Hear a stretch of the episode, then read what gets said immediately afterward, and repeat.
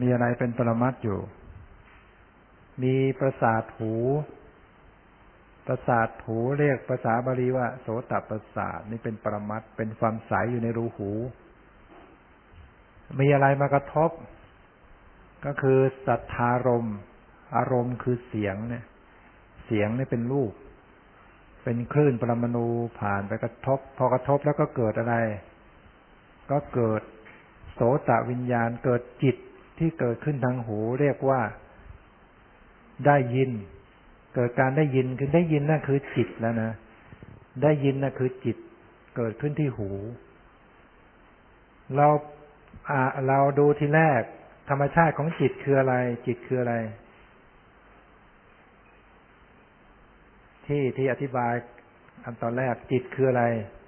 ธรรมชาติที่ฮะ รู้อารมณ์ ถามว่าจิตขณะนี้รู้อะไร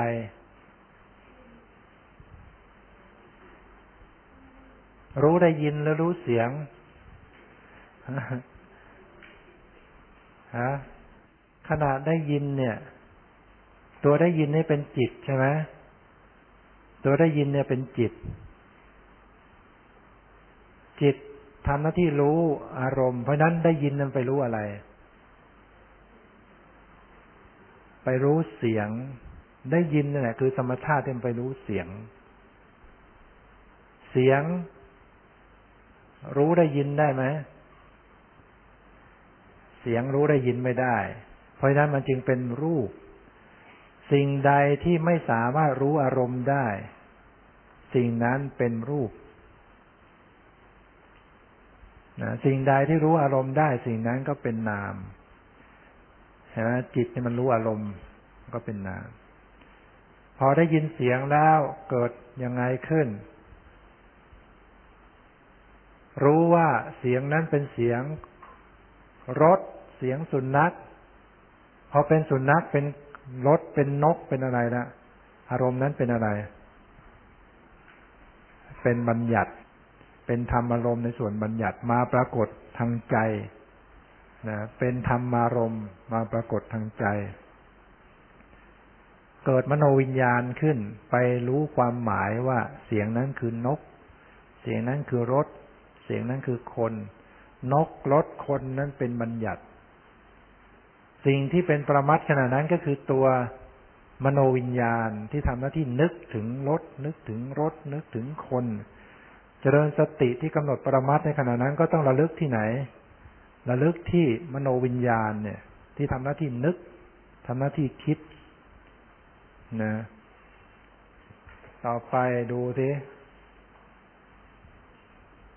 ทางหูแล้วก็ไปทางอะไร ต่อจากทางหูเป็นทางไหน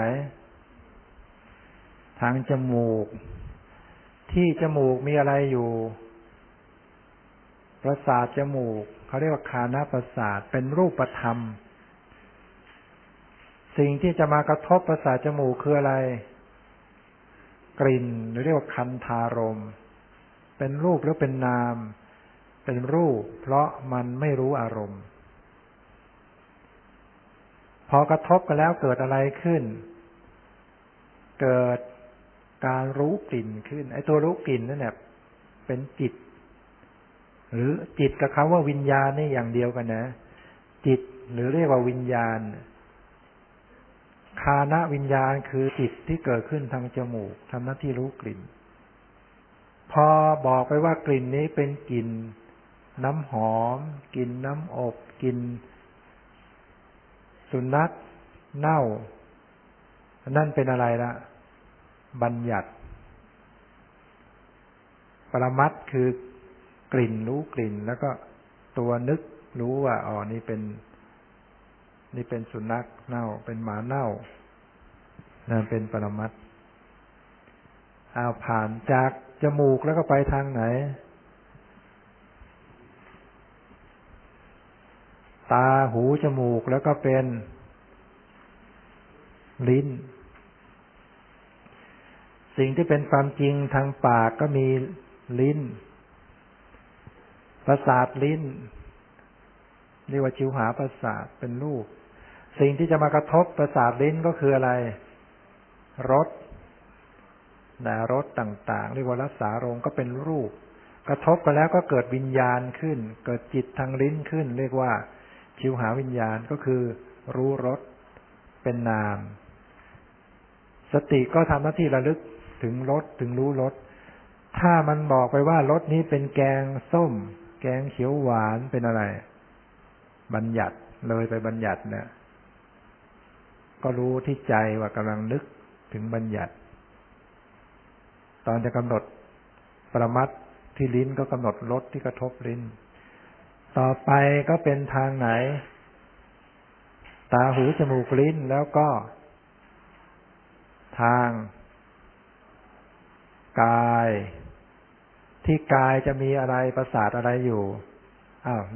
เอากายก่อน เอาทั้งเอาเปลี่ยนใหม่ ประสาทกาย มีอยู่ประสาทกายนี่มีอยู่ที่ไหน ประสาทกายที่ขามีไหมลำตัวศีรษะมีไหม มีอยู่ทั่วร่างกาย เป็นรูปธรรม แล้วมันก็จะมีอะไรมากระทบ โพธพารม ได้แก่เย็นร้อนอ่อนแข็งหย่อนตึง กระทบกันแล้วเกิดอะไรขึ้น เกิดรู้สึกโพธพาลมขึ้น เพราะเนี่ยพอพอไอ้โพธพาลมกระทบกายประสาทตรงว่าตรงเนี้ย เกิดลมพัดมากระทบตรงนี้ปุ๊บกระทบกายก็เกิดวิญญาณขึ้นรู้ตรงนี้ทันทีรู้สึกเย็นขึ้นทันที ก็ทำสติระลึกรู้ตรงเนี้ย ตรงที่รู้สึกเย็นเนี่ย ถ้าร้อนไปกระทบรู้สึก วิญญาณก็เกิดรู้สึกร้อน แล้วก็กำหนดตรงนี้เลยตรงรู้สึกร้อน ถ้าดินไปกระทบรู้สึกแข็งตรงนี้ก็กำหนดรู้สึกตรงนี้เลย ถ้าอ่อนไปกระทบรู้สึกอ่อนก็กำหนดนะมันมันกระทบตรงไหนก็รู้ไปตรงนั้นเนี่ยนะรู้ให้ตรงที่กระทบ นี้ต้องจำนะ ตรงนี้สสำคัญตรงกายเนี่ย เพราะว่า มันคิดว่าพื้นฐานเราจะต้องกำหนดที่กาย ทางตาทางหูมันกำหนดยาก ไอ้ทางจมูกทางปากก็ไม่ค่อยจะมีเวลาเรานั่งอยู่ มันก็จะมีตามบางครั้งบางครั้งแต่ทางกายมันมีอยู่เสมอ แล้วมันเป็นของหยาบ เป็นรูปที่ปรากฏชัด นะโพธพาลมเนี่ย มันเป็นรูป มาจากธาตุดินน้ำลมไฟ เพราะนั้นเป็นรูปใหญ่เป็นรูปปรากฏชัด กำหนดได้ง่าย เหมาะควรที่นักปฏิบัติ เริ่มแรกจะต้องกำหนดฉะนั้นสิ่งที่มากระทบกายก็จำไว้มีอะไร เย็น ร้อน อ่อน แข็ง หย่อนตึง ลองสังเกตขนาดนี้ที่มีไหมความเย็น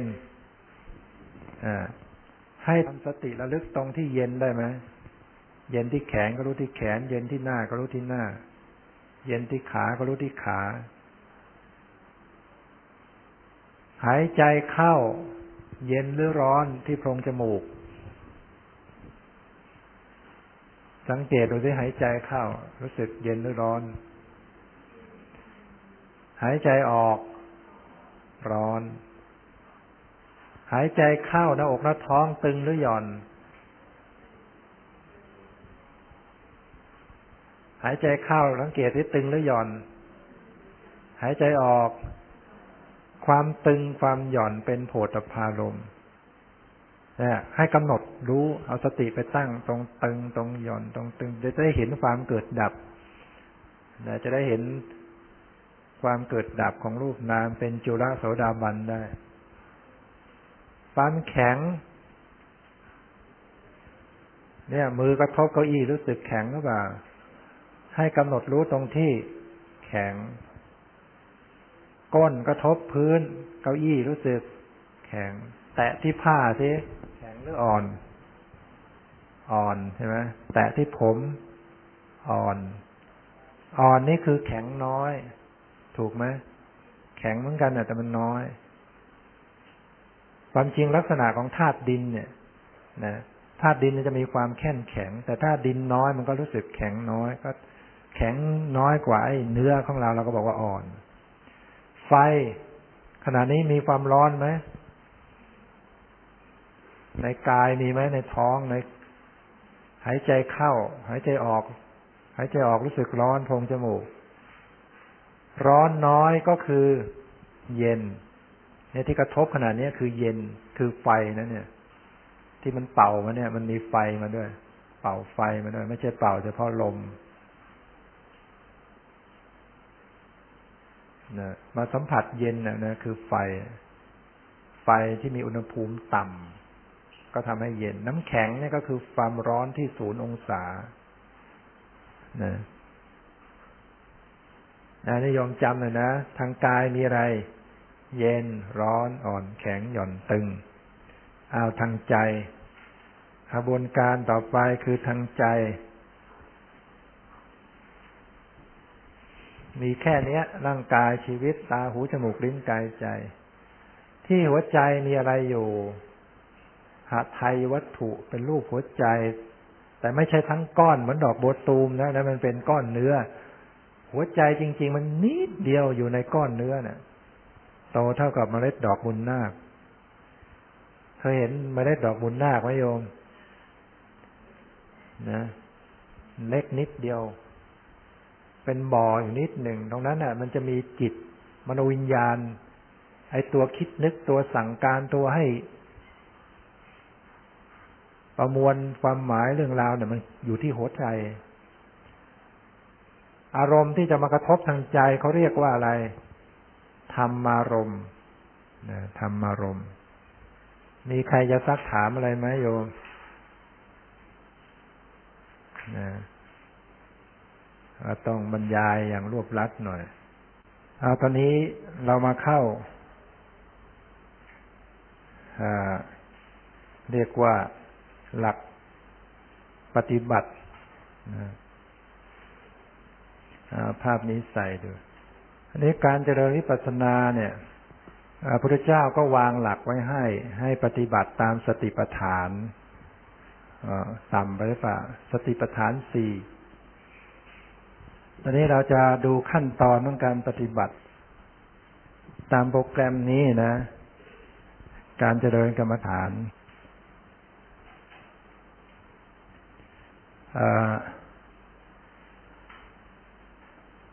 ขั้นแรก เราจะเดินสติกำหนดบัญญัติไปก่อนนะบัญญัติที่เราเรียนมาเมื่อกี้นี่คืออะไรบ้าง ชื่อบ้าง ความหมายบ้าง รูปร่างบ้างนะเราจะเอารูปร่างมาเป็นกรรมฐานก่อน กรรมฐานคือที่ตั้งของสติเนี่ย เอาสติไปตั้งที่รูปร่าง หรือไปตั้งที่ความหมาย หรือว่าไปนึกถึงชื่อไว้ก่อน ตามสติปัฏฐานสี่นะ สติปัฏฐานสี่นั้นมีอะไรบ้าง กาย เวทนาจิตธรรม สติปัฏฐานมีอะไรบ้าง หนึ่งกายานุปัสสนา สองเวทนานุปัสสนา สามจิตตานุปัสสนา สี่ธรรมานุปัสสนา สติตามระลึกรู้กายอยู่เนืองเรียกว่ากายานุปัสสนาสติปัฏฐาน สติตามรู้เวทนาอยู่เนืองๆเรียกว่าเวทนาปัสนาสติปัฏฐาน สติตามรู้จิตอยู่เนืองๆเรียกว่า จิตตานุปัสนาสติปัฏฐาน สติตามรู้ธรรมในธรรมอยู่เนืองๆเรียกว่าธรรมานุปัสนาสติปัฏฐาน สติปัฏฐานสี่เนี่ย ข้อใหญ่มีอยู่สี่ข้อกายานุปัสนา เวทนานุปัสนา จิตตานุปัสนาธรรมานุปัสนา หรือเรียกสั้นๆว่ากาย เวทนา จิตธรรมในพระพุทธเจ้าวาง วางโปรแกรมไว้ให้ในการปฏิบัติเนี่ยว่าปฏิบัติไปตามเนี้ยแล้วมันจะเกิดวิปัสสนาขึ้น ไม่มีการปฏิบัตินอกกรอบนี้ ทางที่จะทำให้เข้าสู่วิปัสสนาสู่พ้นทุกข์ต้องปฏิบัติอยู่ในหลักสติปัฏฐานสี่เท่านั้น ปฏิบัตินอกสติปัฏฐานสี่แล้วไม่มีโอกาสประสบความสำเร็จ ในการพ้นทุกข์มันมีอยู่ทางทางเดียวเท่านั้น คือต้องปฏิบัติตามสติปัฏฐานสี่แล้วจึงจะเกิดวิปัสสนา แล้วก็เกิดผลคือวิมุตติความหลุดพ้นถึงนิพพานได้ นะพูดง่ายๆกายเวทนาจิตธรรมตอนนี้กายเนี่ยพระเจ้าก็แยกย่อยไว้ให้มีอะไรบ้าง มีอนาปานะก็คือลมหายใจนะลมหายใจเข้าลมหายใจออก นะ นี่ เป็นข้อให้เลือกทำสองอิริยาบถใหญ่ ทั้งสี่ก็คือยืนเดินนั่งนอน อิริยาบถเนี่ยได้แก่ยืนเดินนั่งนอน มีข้อให้เลือกแล้วยมจะดูลมหายใจก็ได้ หรือจะมาดูอิริยาบถสี่ก็ได้ ยืนเดินนั่งนอน แล้วก็มีข้อสัมปชัญญะคือการทำความรู้สึกตัวทุก อิริยาบถไม่ว่าคู่เหยียดขึ้นไว้ก้มเงยเหลียวซ้ายแลขวาเดินหน้าถอยหลัง รู้ทุกขั้นตอนในอิริยาบถททั้งหมด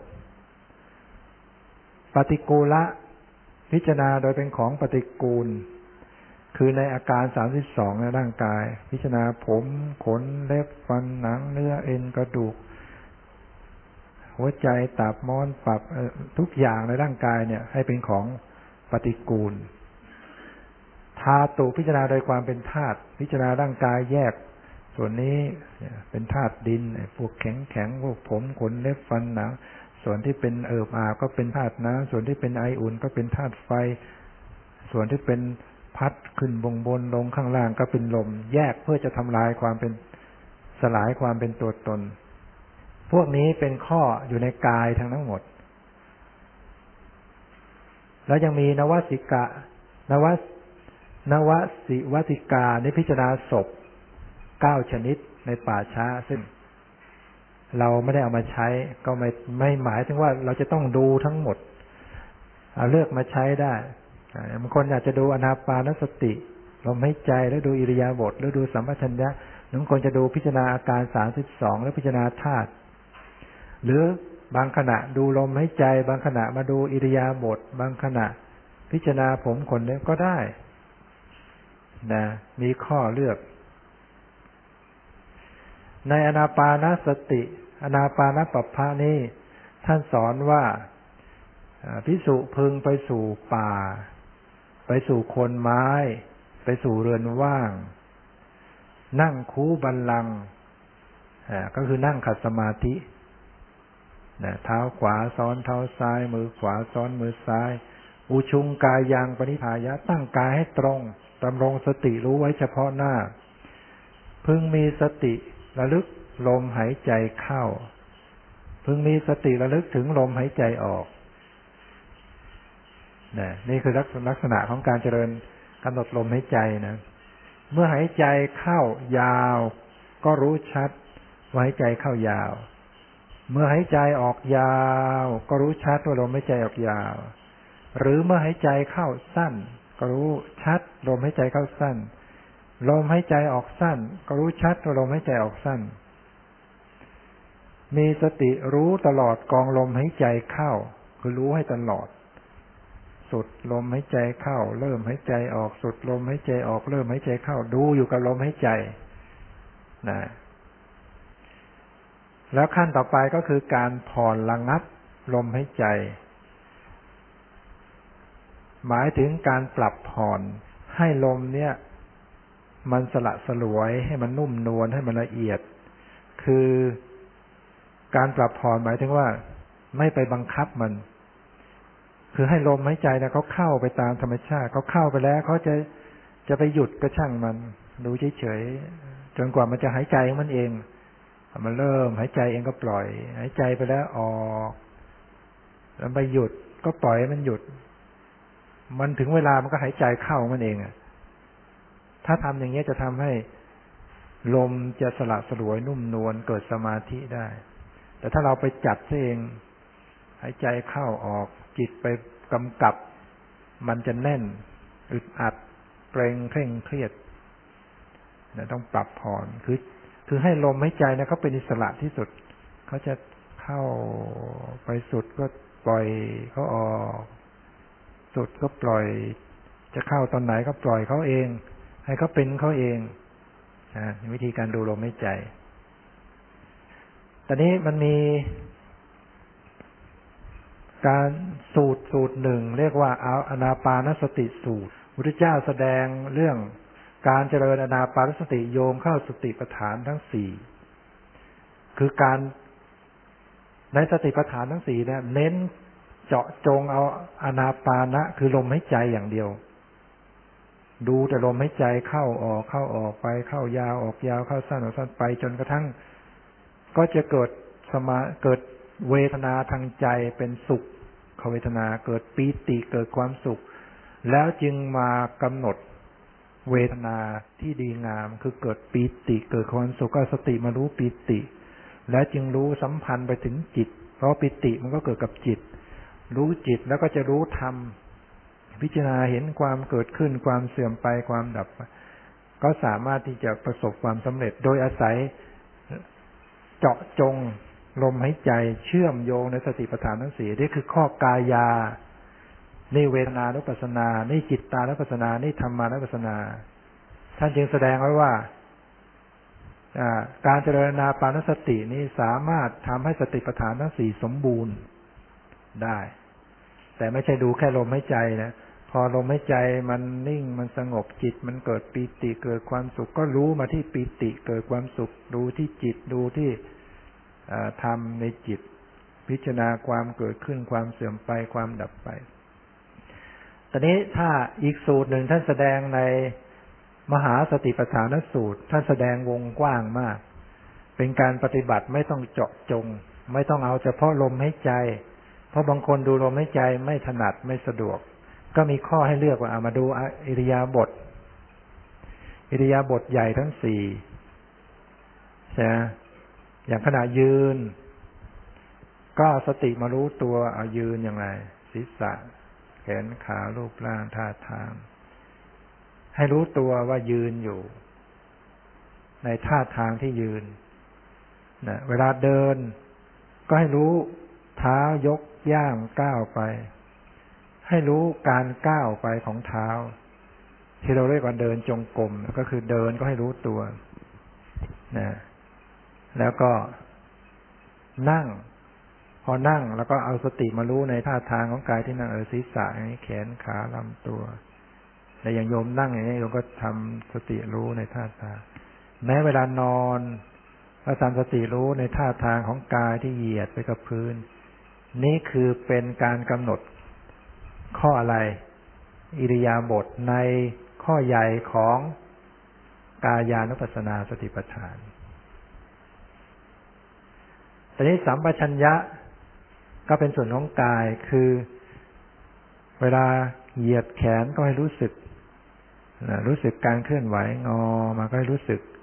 ก้มก็รู้สึก เงยก็รู้สึกเหลียวไปทางซ้ายเหลียวไปทางขวารู้สึก เดินหน้าถอยหลังให้ทำความรู้สึกตัวในการเคลื่อนไหวอิริยาบถย่อยนะแม้การนุ่งกำลังนุ่งห่มเสื้อผ้าก็ให้รู้สึก แม้กำลังอาบน้ำกำลังทานข้าวกำลังแปรงฟันกำลังถ่ายอุจจาระปัสสาวะทุกอย่างเวลาเราปฏิบัติต้องทำหมดนะทำสติรู้ไม่ใช่ไปอย่างพวดพลาดลืมตัว ต้องทำสติรู้ตลอด ถึงจะได้ผล ส่วนอันนี้เราจะไม่พิจารณาก็ได้ ผมขนเล็บฟันหนังถ้าไม่ถนัด ข้ามาเวทนา เวทนาคืออะไร เวทนาคือสวยอารมณ์ สุขทุกข์เฉยๆสบายกาย สบายใจเรียกว่าสุขเวทนา ไม่สบายกาย ไม่สบายใจเรียกว่าทุกขเวทนา เฉยๆไม่สุขไม่ทุกข์เรียกว่าอาทุกขมสุขเวทนา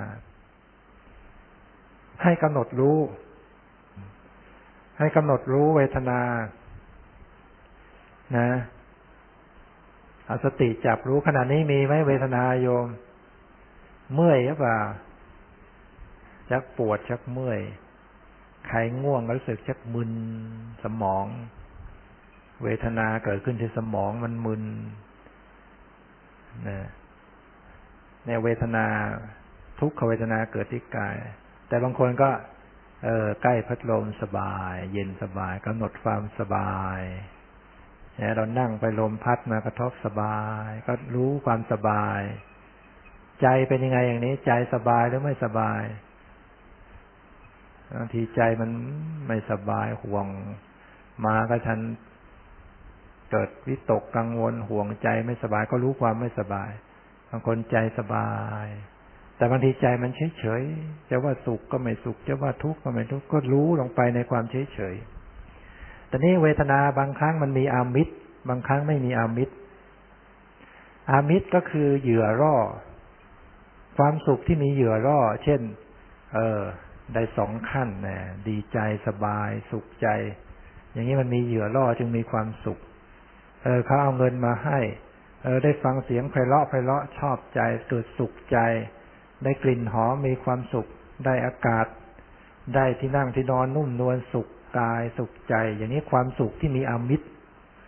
ท่านก็ให้กำหนดรู้ว่าอ๋อนี่มีความสุข หรือไม่มีอามิตร ความสุขที่ไม่มีอามิตรก็หมายถึงว่า เช่นเราทำกรรมฐานไป ฝึกดูลมไม่ใจเข้าออกจิตมีสมาธิพอมีสมาธิปุ๊บจิตเกิดปิติเกิดความสบายเย็น เนี่ยอย่างเงี้ยความสุขที่ไม่ได้เกี่ยวกับรูปรสกลิ่นเสียง ไม่ต้องมีใครเอาเหยื่อมาล่อก็มีความสุขได้ฉะนั้นเราสามารถสร้างความสุขด้วยตัวเราเองได้ ถ้าคนสามารถสร้างความสุขด้วยตัวของตัวเองได้เขาจะไม่ต้องดิ้นรนวิ่งหาไป เพราะวิ่งหาเท่าไหร่ก็ไม่สมปรารถนานะเพราะกิเลสมันต้องการเรื่อยไป มีแล้วมันก็ไม่พอเรื่อยไป เราต้องสร้างความสุขที่ไม่ต้องมีเหยื่อล่อให้มันสุขอิ่มเอิบใจพอเราทำเป็นเราอยู่คนเดียวก็สุขนั่งอยู่คนเดียวก็สุขนะไม่ไม่เหงากับใครละสุขใจสบายใจ เนี่ยไม่มีอมิตรฉะนั้นสามอย่างนับสามนะแล้วก็มาสุขมีอมิตร ไม่มีอมิตรทุกมีอมิตร ไม่มีอมิตรอทุกมีอมิตรไม่มีมิตรก็รวมเป็นเวทนาเก้าต่อมาจิต จิตก็คือรู้อารมณ์ แต่ในท่านพูดไปตามอาการ อาการที่มีเจตสิกจิตมีราคะ ก็รู้ว่าจิตมีราคะ มีไหมบางครั้งจิตมีราคะ คือเข้าไปนึกชอบใจติดใจในกามคุณอารมณ์ กามคุณอารมณ์เนี่ย ก็หมายถึงรูปสวยๆ เสียงไพเราะไพเราะกลิ่นหอมๆรสอร่อย สัมผัสนุ่มนวลนะกามคุณ นั่งกรรมฐานไปอาจจะเกิดได้ เกิดนึกติดใจในรูปรสกลิ่นเสียง ก็ให้รู้จิตมีราคะก็รู้ว่าจิตมีราคะ จิตหายจากราคะ บางขณะหายไปก็รู้ว่าจิตหายจากราคะ จิตมีโทสะบางครั้งโกรธขึ้นมา ก็รู้จิตมีโทสะ จิตหายจากโทสะก็รู้จิตหายจากโทสะ จิตมีโมหะ หลงเผลอเลอ นั่งไปแล้วเผลอ พอมีสติอ่อนี่รู้ว่าเผลอ จิตมันเผลอ พอมีสติก็รู้ว่าจิตมีสติ จิตหายจากโมหะ จิตหดหูนั่งกรรมฐานไป มันไม่เห็นจะได้อะไรสักทีจิตหดหูท้อถอย ก็สติกำหนดรู้ความอ่อใจหดหูนะจิตหดหูกำหนดรู้ อย่าปล่อยไปเฉยๆให้รู้ เดี๋ยวมันก็หายพอรู้อ่ามันหายก็รู้ว่า จิตหายจากหดหูจิตฟุ้งซ่านขึ้นมาอีกแล้วบางทีคิดไปฟุ้งไปนั่งกรรมฐานไปเรื่องนั้นเรื่องนี้ ฟุ้ง ก็เอาสติมารู้ว่าอ๋อจิตฟุ้งหนอ ฟุ้งแล้วหนอ ฟุ้งแล้วฟุ้งแล้วดูความฟุ้งไว้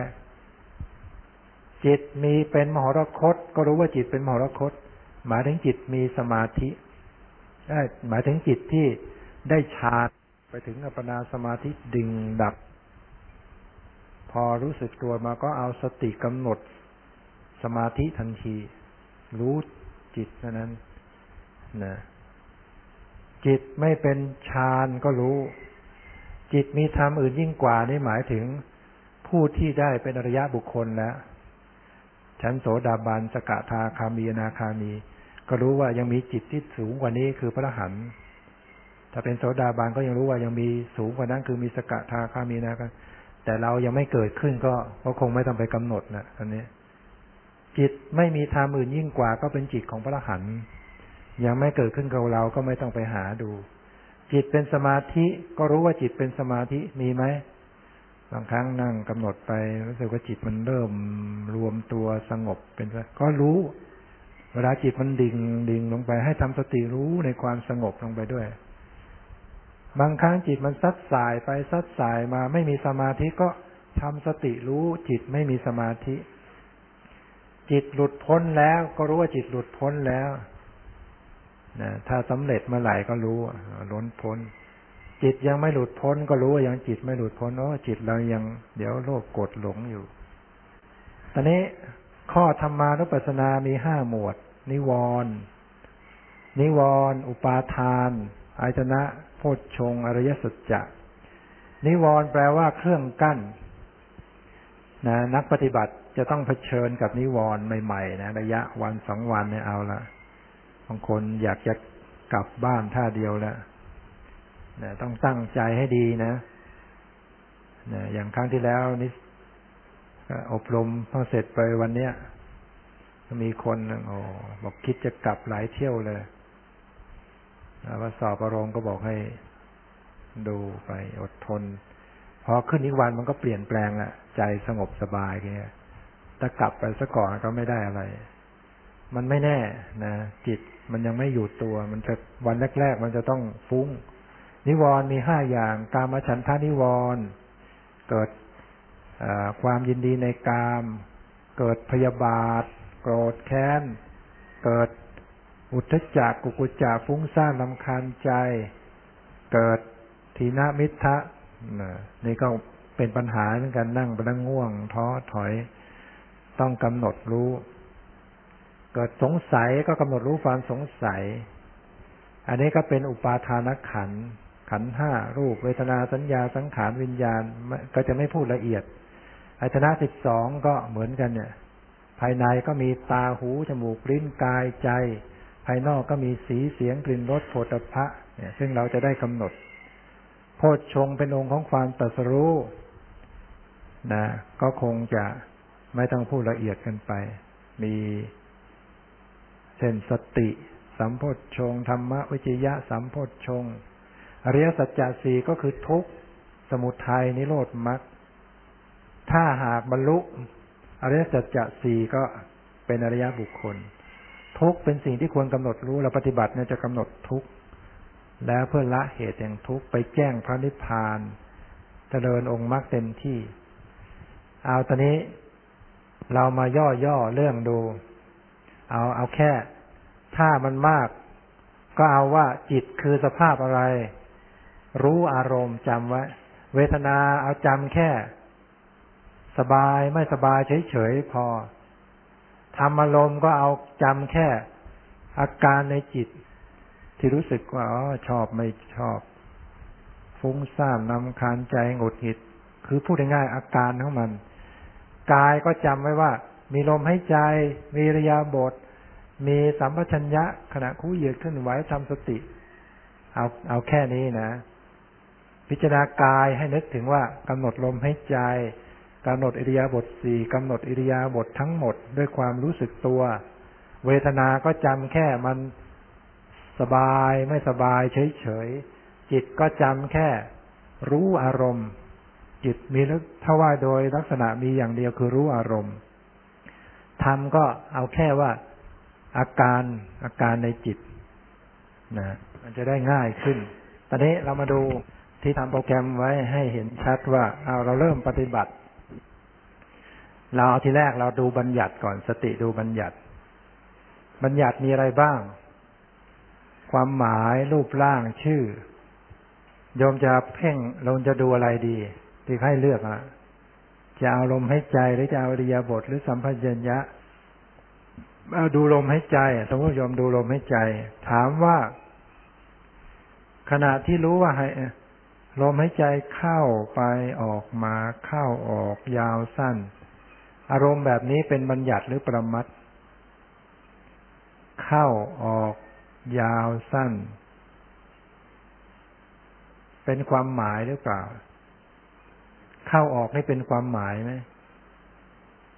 แล้วเป็นอะไรนะเข้ากับออกนี่มันต่างกันไหม ยาวสั้น ความหมายหรือเปล่า ความหมายใช่ไหมเขาแสดงว่าขณะที่เอาสติไปดูลมเข้า ลมออกเข้ายาวออกยาว นั่นเป็นการกำหนดบัญญัติ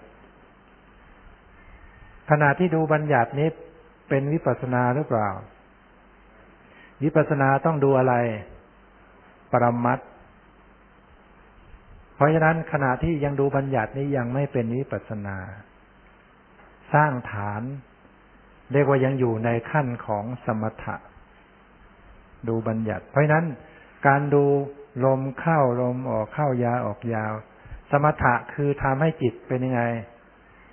สงบ เพราะนั้นโยมดูลมเข้ายาออกยาวจิตย่อมสู่ความสงบได้ แต่ไม่เป็นวิปัสนาคือจะไม่เกิดปัญญา อาถ้าไม่ดูลมหายใจจะดูอิริยาบถได้ไหม ได้ โยมนั่งแล้วก็เห็นศีรษะแขนขาเห็นสวดทรง ถามว่าอย่างนี้เป็นบัญญัติหรือเปล่า หลับตาแล้วเห็น เห็นตัวเอง รูปร่างเป็นเป็นอะไร เป็นบัญญัติไหม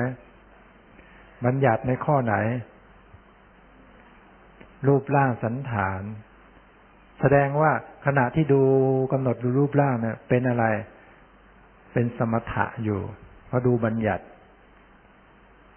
เอาถ้าถ้าดูแบบรู้ว่านั่งอยู่ล่ะ เออนี่เรานั่ง ก็รู้ว่านั่งนะนี่เรายืนนะนี่เราเดิน เดินก็รู้ว่าเดินนอน แล้วก็รู้ว่าตัวว่านอน อย่างนี้เป็นบัญญัติหรือเปล่าฮะเป็นอะไร เป็นความหมายหรือเปล่า นั่ง นั่งเป็นความหมายไหมเป็นความหมายหรือเปล่า ยืนเป็นความหมายไหมมันต่างกันไหมยืนก็เดิน นั่งก็ยืน ความหมายเป็นความหมาย ฉะนั้นกำหนดว่านั่งก็รู้ว่านั่ง ยืนก็รู้นี่เป็นการกำหนดบัญญัติ ยังเป็นสมถะอยู่ นะดูว่านั่งดูว่านั่ง รู้ว่านั่งดูว่านั่งดูท่าทางของกายรูปร่างทำได้นะเพราะบอกแล้วว่า เราเริ่มต้นจากบัญญัติทำได้ ต่อไปการเจริญเข้าสู่วิปัสสนาก็จะต้องเข้าถึงปรมัตเข้าถึงปรมัตเอาปรมัตเจาะจงไปก่อน ทำปรมัตเจาะจง คือเฉพาะที่ อยังดู ตอนแรกเราดูท่าทางรูปร่างของกายอยู่นะเราดูรูปร่างอยู่ พอจะเข้าสู่ปรมัตนี่ต้องรู้ไปที่ไหน อย่างที่กายก็ต้องมีความรู้สึกตึงหย่อน เย็นร้อนอ่อนแข็งหย่อนตึงในปรมัตเนี่ยใช่ไหมถ้าดูที่ลมหายใจก็ต้อง รู้สึกลมกระทบ เย็น รู้สึกหายใจออกกระทบร้อนไอ้ตัวที่เย็นร้อนหรือกระทบคือปรมัตนะรู้สึกที่กายมันเย็นวูบหนึ่งตึง หายใจเข้ารู้สึกตึงที่สวงอก หายใจออกรู้สึกหย่อน หรือบางคนที่ดูที่หน้าท้อง ตอนแรกกำหนด ท้องโป่ง ท้องยุบเคยไหมที่เขาเขาสอนว่าพองหนอ ยุบหนอเคยได้ยินไหม คำว่าพองหนอยุบหนอเป็นอะไรฮะอารมณ์เหล่านั้นเป็นปรมัตถ์หรือบัญญัติพองในใจว่าพองหนอ ยุบหนอในใจว่าอย่างเงี้ย ไปว่าอะไรนะ่ะ ปรมัตถ์หรือบัญญัติฮะบัญญัติมันมีอะไรบ้าง มี ชื่อ มีความหมายมีรูปร่าง พองหนอ ยุบหนอในใจได้เป็นชื่อหรือเปล่า เรียกชื่ออยู่หรือเปล่าฮะไม่ใช่เรา เวลานั่งไปบริกรรมในใจว่าพองหนอ ยุบหนอเนี่ยนึกถึงชื่อหรือเปล่า นึกถึงคำพูดว่าพองหนอ นึกถึงพองยุบหนอหรือเปล่า เป็นชื่อนะคำว่าพองหนอหรือหนอ แม้ว่าจะไม่เปล่งออกมาเป็นออกเป็นเสียงมา แต่มันนึกอยู่ในใจอะ พองหนอเป็นชื่อ แล้วในใจเห็นท้องมันโป่งท้องมันยุบ ท้องมันพอง ท้องมันยุบ เป็นปรมัตหรือเปล่าฮะ เป็นรูปร่างไหมเนี่ย เป็นรูปร่างสันฐานหรือเปล่าที่เห็นในใจมันเห็นท้องมันโป่ง มันเป็นมันเป็นรูปร่างท้องโป่ง ท้องยุบ เป็นรูปร่างเพราะนั้นเป็นอะไรมันหยาดอีกอาถ้าไม่เห็น ถ้าไม่เห็นรูปร่าง แต่มันรู้ว่า มันมันรู้ว่ามัน มันมีการโป่ง มันมีการยุบ มันก็เป็นความหมายอีก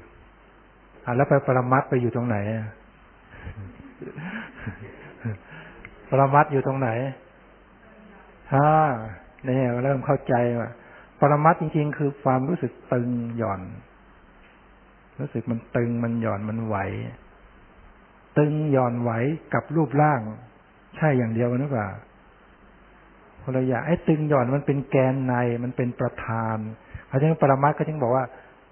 ธรรมที่เป็นประธานของอัฏฐะและบัญญัติ อัฏฐบัญญัติและนามบัญญัติ เนี่ยไอ้รูปร่างเนี่ยมันมาเกาะ ปรมัตที่จริงปรมัตมันมีอยู่แล้วความตึงมัน จิตเราไปจับความตึงความหย่อนแล้วเราก็สร้างภาพโป่งยุบนั่นคือลวงตา โป่งยุบในคือลวงตา เป็นบัญญัติไม่ใช่ ไม่ใช่มีความเป็นจริงฉะนั้นถ้าปฏิบัติกำหนดที่หน้าท้องไปเนี่ย พองหนอยุบหนอถ้าเกิดโป่งยุบมันหายไปก็ ก็อย่าต้องไปค้นหา เพราะมันสลัดบัญญัติไปแล้ว ก็อย่าไปต้องไปตามบัญญัติมาอีก นะตอนแรกมันมีบัญญัติโป่ง ยุบพองยุบหรือ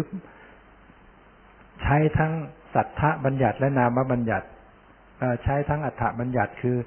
ท้องโป่ง ท้องยุบ ใช้นามบัญญัติคือเรียกชื่อไปด้วย พองหนอยุบหนอ จากนั้นมันสลัด มันไม่เห็นแล้วว่าพองว่ายุบ มันไม่อยากบริกรรมแล้วว่าคำว่าพองว่ายุบมันไม่เอาแล้วมันจะสลัดออก ก็ไม่ต้องไปถอยหา มันจะเข้าสู่ปรมัตคือความรู้สึก ก็ดูด้วยความรู้สึกที่มันตึงมันหย่อนมันไหว โดยไม่ต้องเห็นว่าพองว่ายุบนั่นแหละคือเป็นปรมัตแต่มันยังเป็นไง ยังเจาะจงอยู่เฉพาะหน้าท้อง แต่มันก็เข้าจุดปรมัตแหละนะเข้าจุดมาสู่วิปัสสนา แต่มันยังไม่เป็นวิปัสสนาแท้ เพราะมันยังเจาะจงอยู่ ไม่พอต่อสติปัญญาที่จะเกิดขึ้น สติปัญญาที่จะเกิดขึ้นมันต้องรู้ทั่วถึงนะจะไปรู้ที่เดียวรู้ปรมัตอย่างเดียวมันไม่เพียงพอ แต่นี้ถ้าคนคนกำหนดลมให้ใจล่ะ หายใจเข้าบริกรรมในใจว่าอะไร พูดหายใจออกบริกรรมว่า โทพูดโทเคยทำไหมโยมคำว่าพุทโธเป็นอะไร บัญญัติอะไร ชื่อนะชื่อ เนี่ยถ้าไม่มีใครบอกแล้วอาจจะไม่รู้ว่านี่มันเป็นบัญญัติอยู่นะต้องอาศัยพระพุทธเจ้านะพระพุทธเจ้าสอนไว้ ชื่อ พุทโธ พุทโธเนี่ยเป็นการเรียกชื่อพระพุทธเจ้าโดยซ้ำเราก็เอามาใช้เพื่อให้มันเป็นที่เกาะของจิตตอนนี้อ้าว เห็นเป็นรูปร่างจมูกไหมเวลา เวลาปฏิบัตินะหรือโพรงจมูก หรือว่า มีเป็นรูปรูปล่างๆอยู่ ถ้าเห็นนั่นเป็นอะไร บัญญัติอัฏฐบัญญัติ หรือว่าไม่เห็นรูปร่าง แต่ว่ารู้ว่ามันเข้ามันออก มันเข้าออกเข้าไปออกมา มันเข้ายาว มันออกยาว มันเข้าสั้นออกสั้น เป็นอะไรบัญญัติอีกบัญญัติส่วนไหน ความหมายอีกล้วปรมัตจริง ๆ จะไม่มีบอกเลยว่ายาวว่าสั้นว่าเข้าว่าออก ว่าใหญ่ว่าเล็กว่าดีว่าชั่ว ปรมัตเนี่ยความหมายนี่เป็นตัวเป็นตัวลวงขึ้นมา เป็นตัวสร้าง เป็นสร้างขึ้นมา ตัวธาตุแท้จริง ๆ มันไม่มีนะเพราะฉะนั้นขณะที่หายใจเข้าบริกรรมว่าพูดหายใจออกบริกรรมว่าโทก็เป็นการเริ่มต้นจากบัญญัติสองอย่าง คือดูดูอัฏฐบัญญัติความหมายว่าเข้าออก แล้วก็เรียกชื่อไปด้วยเรียกว่าสัทธบัญญัติเพื่อกำกับ เพราะว่าจิตไม่ค่อยอยากจะอยู่พอจะคิดเรื่องนู้นก็ต้องเรียกชื่อไว้ มันก็จะได้ระลึกถึงลมหายใจไว้เรื่อยๆ จากนั้นถ้าจะไปรู้ปรมัตเนี่ยมันจะรู้อะไรกำหนดลมหายใจเนี่ย ที่เป็นปรมัตหายใจเข้ารู้สึกอย่างไร ที่โพรงจมูก เย็นใช่ไหมหายใจออก ร้อนอุ่นๆ รู้สึกกระทบไหมหายใจเข้ารู้สึกมีการสัมผัสกระทบ นั่นแหละ ปรมัตตัวกระทบเย็นร้อนตึงหย่อน เย็นร้อนกระทบ มันไม่ใช่รูปร่าง ไม่ใช่ความหมายไอ้ความหมายมันมาสวมอีกทีหนึ่ง แต่มันยังเป็นปรมัตที่เจาะจงดูเฉพาะแค่ตรงจมูกเท่านั้นเอง แต่เริ่มเข้าสู่เกณฑ์ของวิปัสสนาแล้วเพราะวิปัสสนาต้องดูปรมัตเพราะนั้นพอมาเข้าสู่ความรู้สึกก็ปล่อยละถึงคราวปล่อยบัญญัติปล่อยคำบริกรรมพุทโธปล่อยก็ไม่ต้องสนใจละ เอาแต่ความรู้สึก หรือดูที่หน้าท้อง พองหนอยุบหนอก็ไม่เอาละไปสู่ความรู้สึกมันตึงมันหย่อนมันไหว หรือดูที่รูปร่างนั่ง เห็นรูปร่างดูความหมายว่านั่งหนักเขาก็ไปรู้ความรู้สึกภายใน จับความรู้สึก แขนขารูปร่างมันก็จะหายไป นั่งไปแล้วเหมือนไม่มีแขนขานั่นแสดงมันทิ้งบัญญัติแล้วก็อย่าไปค้นหา ถือว่าก้าวหน้าแล้วที่มันหลุดไปจากรูปร่างได้ อนนี้มันก็ยังไม่เพียงพอเราต้องทำให้ถึงปรมัตทั่วไป หมายถึงการรู้ทั่วถึงไม่ใช่รู้อย่างเดียว ต้องรู้รูปต่างๆ นามต่างๆที่เกิดขึ้น ไม่เจาะจงเฉพาะที่ฉะนั้นกำหนดที่ลมหายใจอยู่ก็ตาม แต่บางขณะมันรู้สึกตึงที่ทรงอกหย่อนที่ทรงอก รู้สึกตึงที่หน้าท้องก็กำหนด บางทีมันรู้สึกเย็นที่แขนก็รู้สึกที่แขน เย็นที่ขาก็รู้ที่ขา ตึงเจ็บ ปวดสบายไม่สบายเอาเสียงดังมาได้ยินระลึกเห็นได้กำหนดคิดอีกแล้วก็รู้ความคิดนะมันจะต้องรู้ปรมัตทั่วไป ตอนแรกปรมัตทั่วไปมันก็แบ่งออกเป็นทางกายกับทางใจ ทางกายมันก็จะมีอะไร เย็นร้อนอ่อนแข็งหย่อนตึง ทางใจมันก็มีอะไร มีคิดไปนึกไปรับรู้อารมณ์ รับรู้กับความรู้สึก มีแค่เนี้ยจำหลักไว้นะปรมัตทั่วไปทั้งกายมีอะไร เย็นร้อนอ่อนแข็งหย่อนตึงนะเข้าไปรับรู้ที่ความรู้สึกเย็นร้อนอ่อนแข็งหย่อนตึงแล้วถ้ามันเย็นมากร้อนมากตึงมาก มันก็ไม่สบายเป็นเวทนา แล้วก็กำหนดความไม่สบาย ถ้ามันพอดีพอดีมันก็รู้สึก สบายแล้วก็ดูความสบาย ทั่วตัว ติดตึงในศีรษะตึงใบหน้าตึงขา รับรู้ ส่วนทางใจก็ไปรู้ที่ตัวรู้อารมณ์รับอารมณ์รับอารมณ์เดี๋ยวมันรับอารมณ์นั้น รับอารมณ์นี้รับอารมณ์นั้นนะคิดไปนั้น นึกไปนั้น คอยระลึกรู้ คอยระลึกรู้ และในความคิดความนึกมันมีอาการอยู่ ซึ่งเป็นเจตสิกชอบไม่ชอบสงบไม่สงบดีใจอะไรเนี่ย รู้รู้รู้รู้ นะ อันนี้มันต้องพัฒนาขึ้น ใครจะข้ามมาที่นี่เลยก็ได้ ถ้าเราเก่งข้ามมาตรงนี้เลยนะ หรือว่าไม่เอาบัญญัติเอาตรงนี้เลยก็ได้นะไอ้ตรงนี้มันเหมือนกับว่ายเออเหมือนกับการว่ายน้ำใช้ชูชีพนะสมัยก่อนก็ใช้อะไรมะพร้าวใช่ไหมกับต้นกล้วย สมัยนี้ก็มีวงชูชีพใช้ไปก่อน ไอ้ชูชีพมันคือบัญญัติเกาะไว้ก่อน การว่ายน้ำเป็นเนี่ย คนจะถือว่าว่ายน้ำเป็นเนี่ย ใช้ชูชีพอยู่เนี่ยมันถือว่ายังว่ายไม่เป็นใช่ไหมคนว่ายเป็นมันต้องว่ายตัวเปล่า เพราะนั้นถึงคราวหนึ่งมันต้องสลัดชูชีพไปอยู่กับปรมัตแล้วก็ให้มันทั่วไป ฉะนั้นเราว่ายน้ำเนี่ย ถ้าเรายังไม่เป็นเราจะฝึกว่ายน้ำเนี่ย โยมจะฝึกแบบไหนดี จะฝึกใช้ชูชีพไปก่อนหรือว่าจะว่ายเลยอะ จะฝึกว่ายตัวเปล่าๆเลยก็ได้ แต่ถ้าว่ายไม่ดีอาจจะจมตายก่อนแต่ถ้าว่ายเป็นก็เป็นเลยว่ายตัวเปล่าถ้าว่ายได้นะก็เป็นเลย ถ้าว่ายด้วยชูชีพนี่ว่ายไปได้ไประยะไกลๆแต่ก็ยังไม่แน่ว่าจะว่ายเป็นหรือเปล่า อาจจะ หลงตัวเองว่าฉันว่ายเป็นแล้ว ฉันว่ายเป็นแล้ว ก็คือคนทำกรรมฐานว่าฉันได้แล้วที่จริงยังมันต้องสลัดใช่ไหมอันนี้ก็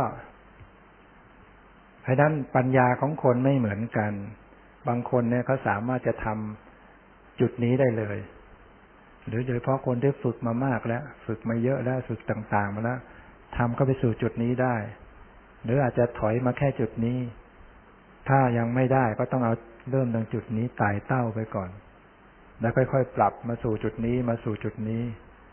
ส่วนจุดนี้ก็คือว่าไอ้รู้ปรมัตทั่วไปเนี่ย แต่ปรับเป็นการปรับอินทรีย์ให้สมดุลกัน เป็นการให้มีมัชชิมาปฏิปทาสายกลางจริง ๆ ไม่ตึงไม่หย่อนนะ เป็นการปฏิบัติที่เหมาะสมพอดี เหมาะสม ถ้าถ้าหากว่ากำหนดแบบไปจ้องจับไปติดตามไปคอยจับนู่นจับนี้เรียกว่าตึงเกินไปนะถ้าแบบไม่รู้ไม่ชี้ร่องรอยเผลอเลยนี่ก็หย่อนเกินไป จะทำยังไงที่รับรู้แต่ไม่ไม่ไปยึด รับรู้แต่ไม่ยึดนะเหมือนกับการเขา เหมือนกับมีสิ่งอะไรผ่านมาทางหน้าก็แค่แตะ แล้วก็ปล่อย แตะปล่อยอย่าไปจับมันไว้นะจับนั้นถือว่ายึดนะอันนี้ก็ต้องอาศัยความชำนาญฝึกการละวางรู้ละ รู้ละ รู้ละรู้ละปล่อยปล่อยปล่อยปล่อยปล่อยวางทั้งทั้งที่รู้อยู่แต่ปล่อยปล่อยปล่อย มันจะเข้าสู่จุดของความเป็นกลาง เป็นปกติเบาสงบ จิตพอทำได้อย่างนั้นมันจะโปร่งเบาผ่องใสรู้ตื่น มีพุทธะเกิดขึ้นในใจรู้ตื่นเบิกบานนี่แหละมันจะเป็นฐานเข้าสู่วิมุตติ ตรงวิมุตตินี้ก็คือพระนิพพาน เกิดมรรคเกิดผลเกิดนิพพานขึ้นนะอันนี้บัญญัติทำแบบนี้ก็เลือกเอาได้ จะดูที่ลมหายใจ จะดูที่หน้าท้อง จะดูที่อิริยาบถใหญ่ หรือจะดูธาตุสี่จะดูอาการสามสิบสองได้ แต่ในสุดต้อง เข้าไปสู่ปรมัตทิ้งความหมายทิ้งรูปร่าง หรือจะมาทำลักษณะอย่างนี้ก็ได้เอาเอาบัญญัติเจาะจงเลยเอาเฉพาะอนาปานสติ ดูลมอย่างเดียวเข้าออกเข้าออกยาวสั้น จนให้จิตมันสงบเป็นสมาธิเกิดปีติเกิดความสุข แล้วจึงมารู้เวทนาในจิต ดูลมไปด้วยดูเวทนาในจิตด้วย ดูจิตดูธรรมก็สามารถประสบความสำเร็จได้นะ มีข้ออะไรจะซักถามไหมโยม